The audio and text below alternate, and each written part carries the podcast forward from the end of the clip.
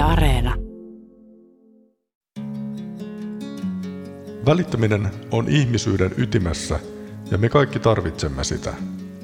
Toisaalta hylätyksi tulemisen tunne on elämässä väistämätöntä, koska valintojen ja valituksi tulemisen keskellä emme voi välttyä pettymyksiltä me hirmu nopeasti tulkitaan, että onko tämä nyt mun myötätunnon arvoinen tyyppi, onko tämä ansainnut itse tämän ongelmatilanteensa esimerkiksi, tai että onko tämä jotenkin multa pois, tai että onko mulla taitoja ja osaamista toimia nyt toista tukevalla tavalla.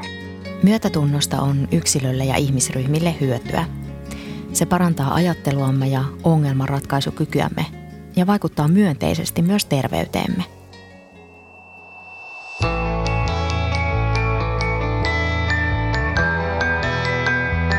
Kuuntelet Havaintoja ihmisestä ohjelmaa ja minä olen Satu Kivelä.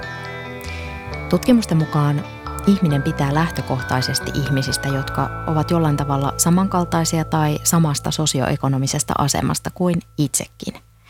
Tämä vaikuttaa muun muassa siihen, miten koemme empatiaa. Tutkijat erottavat toisistaan kaksi empatian muotoa. Ne ovat affektiivinen empatia ja kognitiivinen empatia. Kun joku hymyilee tai nauraa, se saattaa saada sinutkin hymyilemään.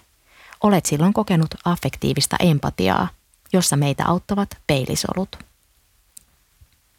Kun pohdimme tietoisesti, millaista arkia elämä voi olla ihmisellä, jolla on niin taloudellisesti tiukkaa, etteivät rahat riitä edes ruokaan, koemme kognitiivista empatiaa, eli asetumme tietoisesti toisen ihmisen asemaan – Myötätuntotutkija Mia Paakkasen mukaan erityisesti affektiivinen empatia on vaistomaista.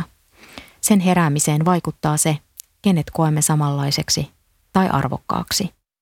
Voi olla, että niin kuin se organisaatiossa rooli vaikuttaa siihen, että mä huomaa asioita samalla tavalla tai mä koen ikään kuin jonkunlaista valta-asetelmaa ja, ja tota, ikään kuin lupaa mennä tilanteiden ohi ilman, että niistä tulee suuria seurauksia.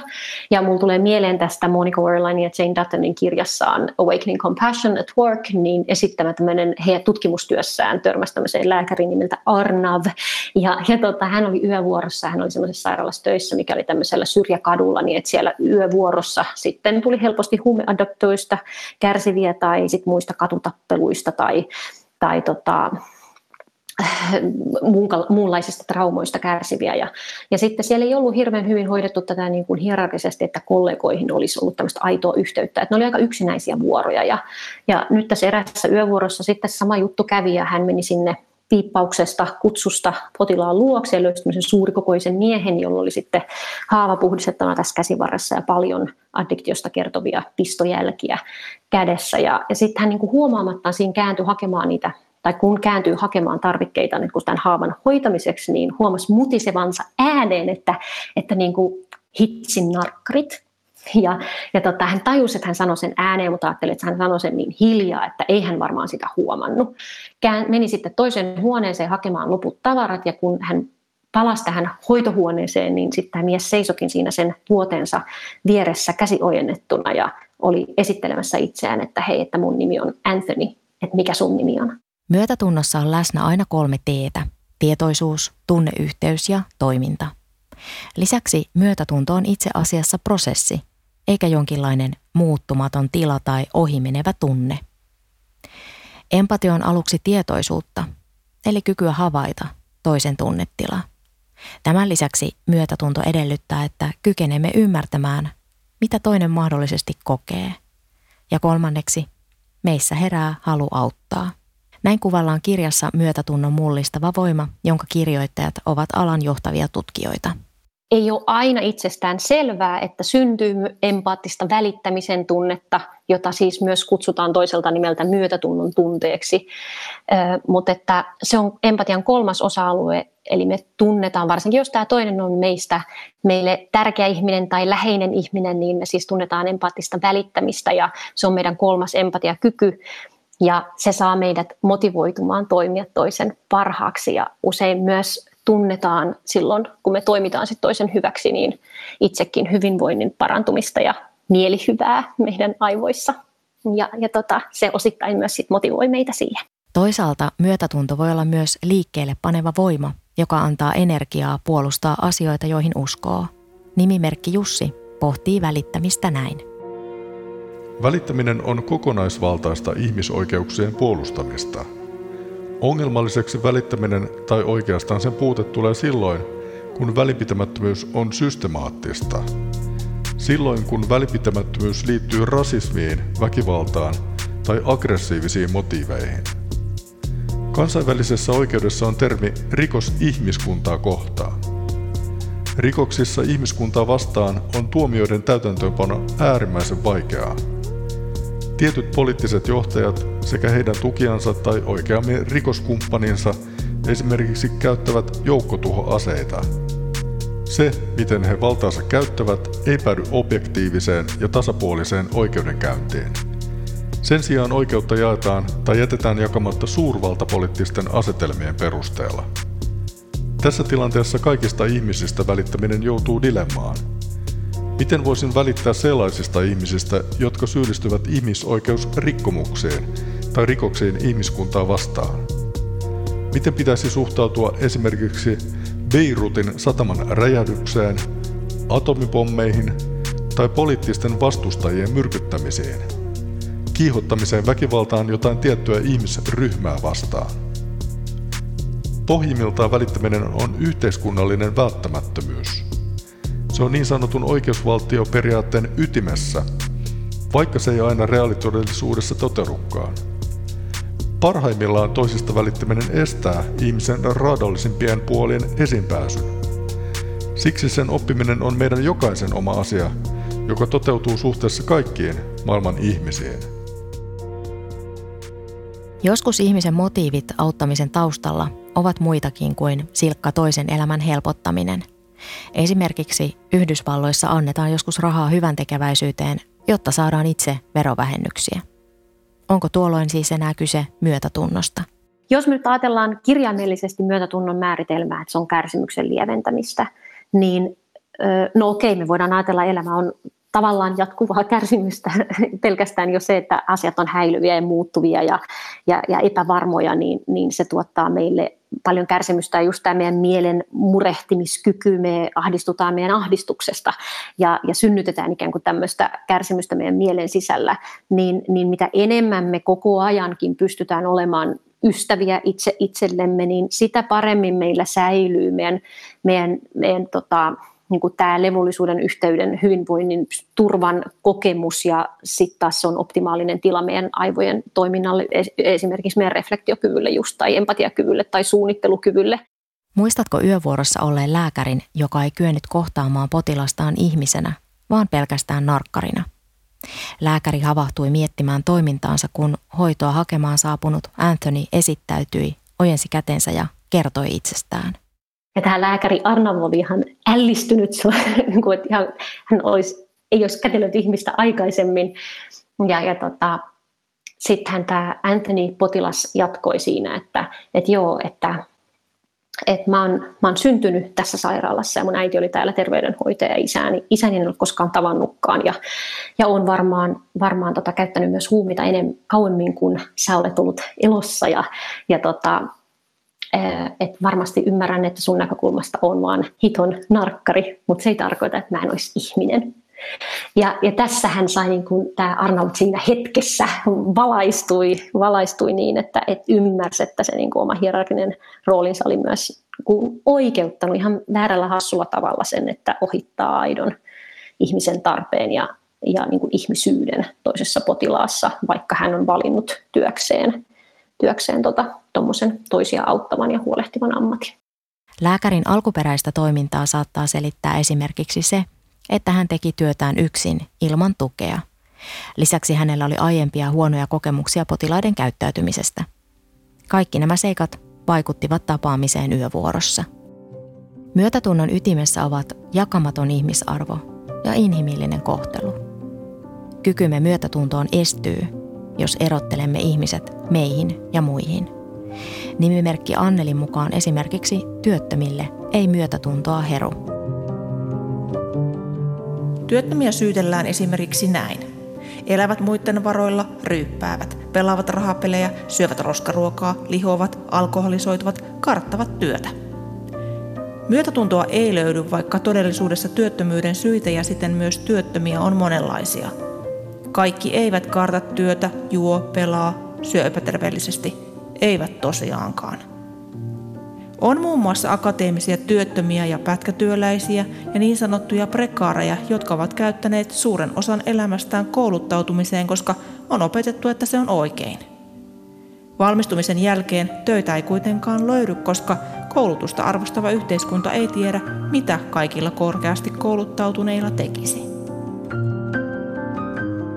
Ihmisen perustarpeisiin kuuluu halu olla hyödyksi – Kanadan juutalaisen sosiologin Irvin Kaufmanin mukaan se, miten meitä kohdellaan, vaikuttaa siihen, millaisia meistä tulee. Myös ihmisten sosioekonominen asema eli koulutus, ammatti, tulot, omaisuus, asuminen ja asema vaikuttaa heidän mahdollisuuksiinsa toimia yhteiskunnassa. Tiesitkö, että sosioekonominen asema vaikuttaa esimerkiksi terveyteen ja jopa elinikään? Ylemmät toimihenkilöt ovat terveempiä ja elävät pidempään kuin työntekijät. Meillä on kaikilla ihan samoja haluja olla kokea kiinnostusta ja meitä arvostetaan ja meitä ymmärretään ja että meillä on, me saadaan niin onnistumisia töissä esimerkiksi. Meillä on ihan samanlaisia tunneperäisiä kokemuksia. Että me ollaan niin monella tavalla niin kuin ihmisiä saman taivaan alla ympäri maailmaa. Niin etsiä samanlaisuutta, mutta sitten että me jaataan positiivinen tunne tästä on paljon tutkimuksia, että se ihan fysiologisesti saa meidät niin kuin tuntemaan vähemmän erillisyyttä toisistamme. Me voidaan myös kokea tätä vaikka luonnon äärellä tai jonkun suuremman äärellä, missä, missä tota, me vaikka katsotaan jotain hienoa maisemaa, niin me, tai se näkyy tämmöisessä, mutta työpaikalla se voi näkyä just tämmöisenä moraalisena hienona toimintana, epäitsekkäänä toisen auttamisena. Se saa meissä, niin kuin, muistuttaa meistä siitä meidän hyvän tahtoisuudesta ja kyvystä hyvään ja haluamaan olla itsekin parempia ihmisiä. Se, miten meihin suhtaudutaan, vaikuttaa jopa meidän terveyteemme. Karoliinisessa instituutissa Ruotsissa on tutkittu, millä tavalla johtajan myötätuntoisuus tai sen puute vaikuttaa työntekijöiden terveyteen. Tutkimukseen osallistui 3000 ihmistä, joista kerättiin laajat terveystiedot. Tämän lisäksi tutkimuksen osallistujat täyttivät lomakkeita esimiehistään 10 vuoden ajan. Siis tosiaan 10 vuoden ajan. Niillä työntekijöillä, jotka olisit kuvanneet Poaan epähuomioivaksi, etäiseksi tai torjuvaksi, niin oli 25 prosenttia suurempi riski saada sydänkohtaus. Ja, ja tämä tulos piti silloinkin, kun kontrolloitiin, eli huolimatta niin kun esimerkiksi työntekijän koulutuksen, varallisuuden, tupakoinnin, liikunnan, painoindeksin verenrasvan tai diabeteksen vaikutuksista. Tosiaan surullisesti niin että se tutkimus osoitti, että mitä pidempään työntekijä työskenteli tällä tavoin käyttäytyvän esimiehen alaisuudessa, niin sitä suuremmaksi riski sydänkohtauksesta kasvoi. Että ne, jotka oli työskennellyt yli neljä vuotta, niin, niin tota riski kasvoi jopa 60 prosenttiin. Mutta sitten tosiaan toisinkin päin, eli heidän, jotka sitten taas toimivat hyvän esimiehen, myötätuntoisesti toimivan esimiehen alaisina, niin heidän riskinsä saada sydänkohtaus oli keskivertoa pienempi, nimittäin 40 prosenttia pienempi kuin yleisesti väestössä. Myötätunto on myös taitoja, eikä vain synnynnäinen ominaisuus. Tämä on käynyt ilmi Mia Paakkasen tutkimuksista. Niissä hän opetti tunnetaitoja esihenkilöille ja johtajille eri organisaatioissa. Niin sanottu verrokkiryhmä taas ei saanut vastaavaa koulutusta jotta oli mahdollista vertailla ryhmien välisiä eroja myötätunnon taitojen kehittymisessä. Kielteiset ennakkoasenteet myötätuntoa kohtaan vähenivät koulutusta saaneiden ryhmässä. Jos mä osoitan myötätuntoa, niin mua käytetään hyväksi esimerkiksi, niin, niin tällaiset on vähentynyt, että, että, että tota, se on niin herkkä herkkä laji, että ihminen, se näkyy niin kuin vaikka käytännön työssäkin siinä, kun me tehdään tehtävä, jossa kerrotaan itselle jotain tunnepitosta. Siis tässä tapauksessa vaikka se on myönteinen asia, että jotain itselle merkityksellistä tai innostavaa asiaa, ja toista onkin ohjeistettu niin, että et saa elää mukana et saa näyttää empatiaa, et saa näyttää ilmeitä tai eleitä tai pukahtaa mitään, niin se on tosi raju fysiologinenkin reaktio, mikä siinä toiselle ihmiselle syntyy, sit kun sitä yhdessä puretaan. Että koko huone niin kuin purkautuu ensin helpotuksen nauruun, kun, kun tota, ne tehtävä paljastetaan toisille. Että, että, tota, että se on ihan, että niin kuin sanat jää kurkkuun kiinni, tuntuu, että kuristaa niin kuin tästä rintakehästä, rupeaa jankkaamaan ja toistamaan itseä, että miten tämä toinen ei nyt niin kuin kuulu ja sitten jotkut toteaa ihan ääneen, että mä en enää halua puhua sulle tai että onko mä tehnyt jotain pahaa. Nimimerkki Annelin mielestä työttömiä syyllistetään ja se vaikuttaa työttömien omiin asenteisiin. Moni korkeasti koulutettu työtön miettii, miksi enää kannattaisi vaivautua – jos jonkin työkeikan onnistuu saamaan, siitä ei makseta korkeasti koulutetulle soveltuvaa palkkaa. Miksi siis edes yrittää? Miksi jonkun kasvottoman kapitalistin pitäisi voida rikastua työntekijän kustannuksella? Miksi pitäisi tehdä mitä tahansa, mihin hintaan tahansa? Nykyään on ilmastonmuutosta ja kestämätöntä ylikulutusta. Miksi siis olisi hyväksyttyä tuottaa tai myydä mitä tahansa vain siksi, että voisi kerskua olevansa työssä? Tuottamatta, myymättä ja kuluttamatta jättäminen on yhteiskunnan ja planeetan kannalta todellisuudessa paljon parempi ratkaisu. Tai miksi pitäisi tuntea olevansa pohjasakkaa työttömänä tai pätkätyöläisenä? Millä perusteella pitäisi tuntea myötätuntoa muita kohtaan yhteiskunnassa, joka niin helposti ja nopeasti niputtaa kaikki hyödyttömät yhteen sotkuiseen kasaan, kysymättä, mistä oikein onkaan kyse? Muistellen lukeneeni, että, että tutkimusten kautta tiedetään sekin, että ihminen niin kuin lähtökohtaisesti me suhtaudutaan ehkä myönteisemmin tai pidämme niin kuin ihmisistä, jotka on jotenkin samantyyppisiä, että meillä on jotain yhteistä tai sama sosioekonominen asema kuin itsellä tai, tai jotain muita yhdistäviä, yhdistäviä tekijöitä, niin, niin millä tavalla sitten me voitaisiin opetella semmoista myötätuntoista ajattelua ja taitoja niin kuin laajemmin ja mitä hyötyä siitä, siitä olisi?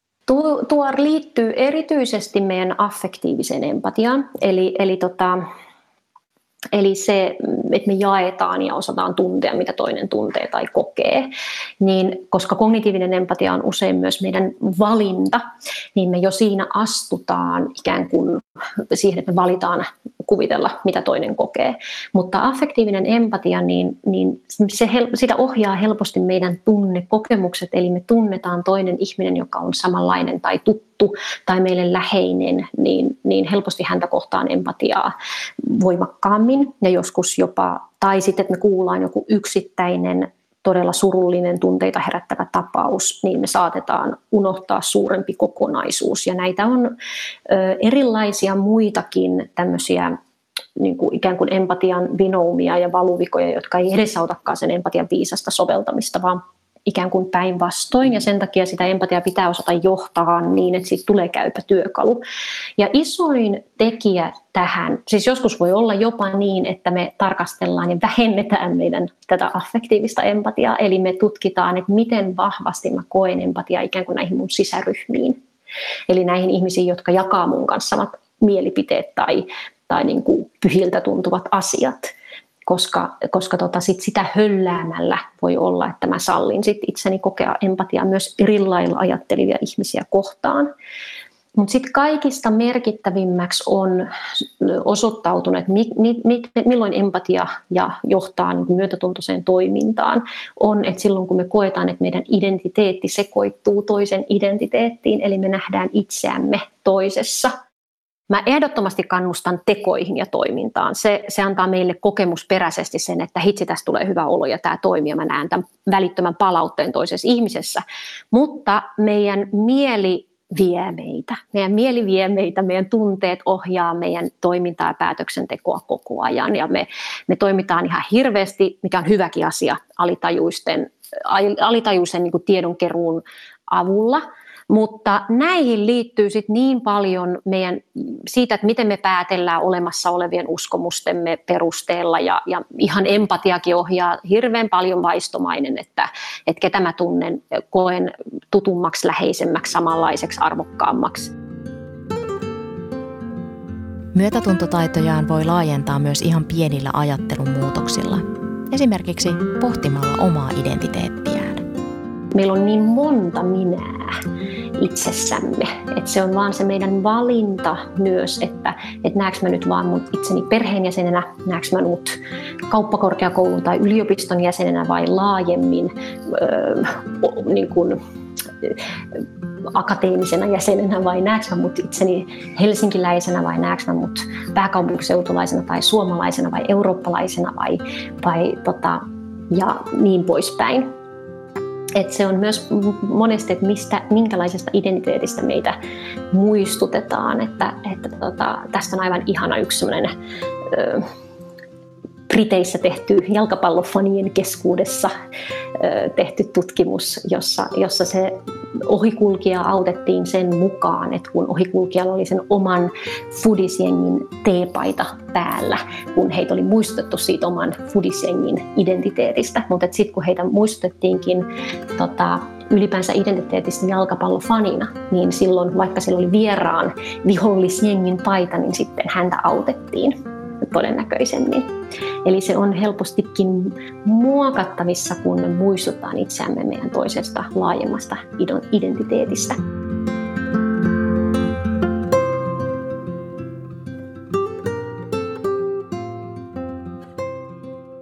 Nimimerkki Katjalla alkaa olla myötätunto vähissä. Osta luomua, en syö lihaa. Kompostoi, lajittelen ja kierrätän – Sekajätettä ei tule juuri lainkaan. Kotona on kuiva käymälä, joten meiltä ei edes paskaa kuljeteta mihinkään. Muutin maalle nauttiakseni luonnosta. Arvostan ja haluan suojella luontoa ja ympäristöä. Luulin, että maalla siihen voi keskittyä. No ei voi. Täällä maajussit raiskaavat maat ja metsät, kasvattavat eläimiä syötäviksi, myrkyttävät maaperän avohakkaavat, ajavat edes takaisin traktoreilla ja muilla koneilla viikkoja putkeen, levittävät ureat ja lietelannat ihmisten nurkilia pitkin järven rantoja, torjunta-aineita, päästöjä, ympäristön turmelemista, vuosia, vuosikymmeniä, loputtomiin. Mitä järkeä tässä on? Miksi yhden ihmisen pitäisi välittää ja toimia, kun niin monet muut tekevät kaiken välittämisen ja toiminnan moninkertaisesti tyhjäksi? Puhumattakaan teollisuudesta, ylikulutuksesta ja kapitalismista yleensäkin. Minun myötätuntoni alkaa olla nollassa. Tilalle hipii välinpitämättömyys. Mikään ei enää auta, koska todellisiin ongelmiin ei puututa, joten ihan yksi hailee empatia on niin osa sitä myötätuntoa, mm. mutta se ei tarkoita sitä, että, että jotenkin, että, että sun täytyy uhrautua tai sun pitää aina joustaa joka ikisessä tilanteessa tai, mm. tai olla, olla välittämättä omista tarpeista ja hylätä ne. Että siinä on myös tavallaan, että se myötätunto on myös sille ihmiselle itselleen, että siinä, siihen kuuluu myös ne ikään kuin ne rajat ja itsensä suojaaminen ja, ja ongelmien kohtaaminen ja ratkominen. Että tämä ei ole sellaista, että, että se on joko tai, vaan, vaan että, että tässä varmaan sitten tullaan siihen tasapainotteluun, koska sitten ihmisillä on erilaisia intressejä ja on erilaisia tilanteita, niin, niin Joo. millä tavalla sitten voisi oppia olemaan, niin kuin, että on, on myötätuntoinen sekä itseään että toisia kohtaan ja, ja pystyy pitämään jotenkin sen, sen tasapainon niiden välillä, ettei sitten heilahda johonkin toiseen äärilaitaan, että aina joustaa, vaikka sitten ei enää itsellä olisikaan voimia tai, tai ei koskaan jousta koska on päättänyt, ettei jousta tai niin kuin on tarkka siitä, että, että kun tässäkin on hirveän paljon niin kuin yksilöllisiä ja tietysti tilannesidonnaisiakin eroja. Joo, joo. Ö, erittäin tärkeä pointti. Myötätunto, siis tämä on, on se vaikeampi puoli myötätuntoa ja se, mikä jää usein pimentoon. Eli se jämäkkä empaattisuus, se, että me ehdottomasti pidetään rajamme. Että ei oikeastaan niin kuin viisasta, älykästä myötätuntoa ei voi melkein olla ilman, että meillä on meidän omat rajat ja me pidetään niistä huolta meidän omasta jaksamisesta ja me toimitaan siinä tilanteessa, tilanteessa kokonaisuuden kannalta viisaalla tavalla, ottaen myös huomioon ne omat voimavarat. Nimimerkki Anneli on pettynyt tapaan, jolla työttömiin suhtaudutaan. On vaikeaa tuntea kuuluvansa yhteiskuntaan ja maailmaan, joka vaikuttaa täysin älyttömältä tai suorastaan sairaalta. On vaikea esittää olevansa osa yhteiskuntaa ja maailmaa, jonka pitäisi oikeasti muuttua perusteitaan myöten, mutta jonka muuttamiseksi ei todellisuudessa tehdä mitään tarpeeksi suurta. Ja kun ei tunne kuuluvansa joukkoon, on vaikeaa tuntea myötätuntoa tai välittää. Käännän selkäni. Välitän luonnosta, ympäristöstä ja planeetasta. En vitsauksesta, jota ihmislajiksi kutsutaan. Anneli ei ole suinkaan ainoa, joka kokee huolta ilmastonmuutoksesta ja luonnontilasta. Monet kokevat ympäristöahdistusta ekokriisistä. Se on itse asiassa terve ja normaali reaktio. Nimimerkki Jussin mukaan ihminen ei kontrolloi kaikkea. Välittäminen ympäristöstä on dilemma, koska ekosysteemi on monimutkainen järjestelmä. Me ihmiset olemme osa ekosysteemiä. Biologinen ja kulttuurinen diversiteetti eli monimuotoisuus ovat jatkuvassa vuorovaikutussuhteessa. Ihminen on osa ympäristöään, osa yhteisöjään sekä osa ekologerojaan. Tutkijat ovat puhuneet ilmastonmuutoksesta jo vuosikymmeniä, mutta vasta viime vuosien aikana ilmastonmuutos on noussut julkiseen keskusteluun ja poliittisen päätöksenteon agendalle. EU julisti jopa ilmastohätätilan vuonna 2019. Havainnointi ja tietoisuus eivät kuitenkaan riitä, vaan taidamme tarvita kollektiivista myötätuntoa ja ymmärrystä sekä motivaatiota, jotta ihmiskuntaa uhkaaviin haasteisiin myös tartutaan. Puhuit, että se pelko, pelko voi olla yksi, mikä estää sitä myötätuntoa, mutta miten sitten tämmöinen niin kiire ja stressi, niin miten näet niiden merkityksen? No kiire ja stressi on niin ehdottomasti sekä myötätunnon että empatian esteitä. Vähän niin kuin onneksi niin, mä tarkoitan tällä nyt pelkästään sitä, että se ei, se ei ole välttämättä persoonatekijä. Eli meillä saattaa olla vaikka, me ollaan, saattaa olla vaikka maailman myötätuntoisimpia tai tämä meidän, meidän arvoissa myötätunto tai empatia on hyvin korkealla toisten huomioiminen ja auttaminen. Eli, eli tota, ei tee meistä huonoa ihmistä, mutta että, että sitten on syytä kiinnittää sen kiireeseen ja stressiin huomiota. Tästä on tehty todella tunnettu tutkimus 70-luvulla jo, että jossa, jossa tota, opiskelijoita nimenomaan siinä, he täytti persoonallisuustestiin ja sen jälkeen piti pitää lyhyt puhe. He olivat menossa itse pitämään puhetta nimenomaan myötätunnosta tai myötätuntoisen auttamiseen liittyvästä toiminnasta. Ja sitten tässä kokeessa niin se oli suunniteltu niin, että siinä matkallaan pitämään puhetta, niin nämä opiskelijat törmäsivät käytävällä tämmöiseen lyhistyneeseen, joskus ääneen vähän valittavaankin mieheen. Ja kun näille opiskelijoille kerrottiin, että heillä on kiire, pitämään tätä esitystään, niin vain 10 prosenttia heistä auttoi tätä miestä, huolimatta siitä, että he olivat menossa matkalla puhumaan myötätunnosta. Ja sen sijaan niin opiskelijoiden persoona tai vaikka uskonnollisuus niin ei, ei vaikuttaneet siihen auttamisvalmiuteen. Et sen sijaan se tilannetekijänä kiire vaikutti nimenomaan ihmisen empatiavalmiuteen. Nimimerkki Amanda kertoo, että hän lukee vielä aikuisenakin Kenneth Grahamin kirjaa Kaislikossa suhisee. Kirjan ensimmäisessä luvussa vesirotta rohkaisee myyrää, joka ei ole koskaan nähnyt jokea. Niinpä myyrä uskaltautuu kuuntelemaan tuulen kuiskailua rannan kaislikossa. Tällaiset empaattiset vesirotat ovat meille joskus tärkeitä. Ja lukeminen myös. Lukeminen nimittäin tutkitusti vahvistaa empatiakykyämme – voimme kokea kollektiivista yhteyttä myös luonnon parissa. Tästä on niin kuin tämmöistä vaun tunteen kokemuksesta on paljon tutkimusta, minkä takia varmaan me viehdytään luonnossa olemisesta ja puhutaan tänä päivänä siitä niin paljon, että se saa meissä niin kuin tuntemaan tämmöistä kollektiivisuutta ja asettamaan meidän arvoja uuteen järjestykseen ja muistamaan, että mikä elämässä on, on, on tärkeintä. Kiitos, että kuuntelit. Minä olen Satu Kivelä. Mitä ajatuksia ohjelma herätti? Lähetä palautetta havaintoja.ihmisestä at yle.fi.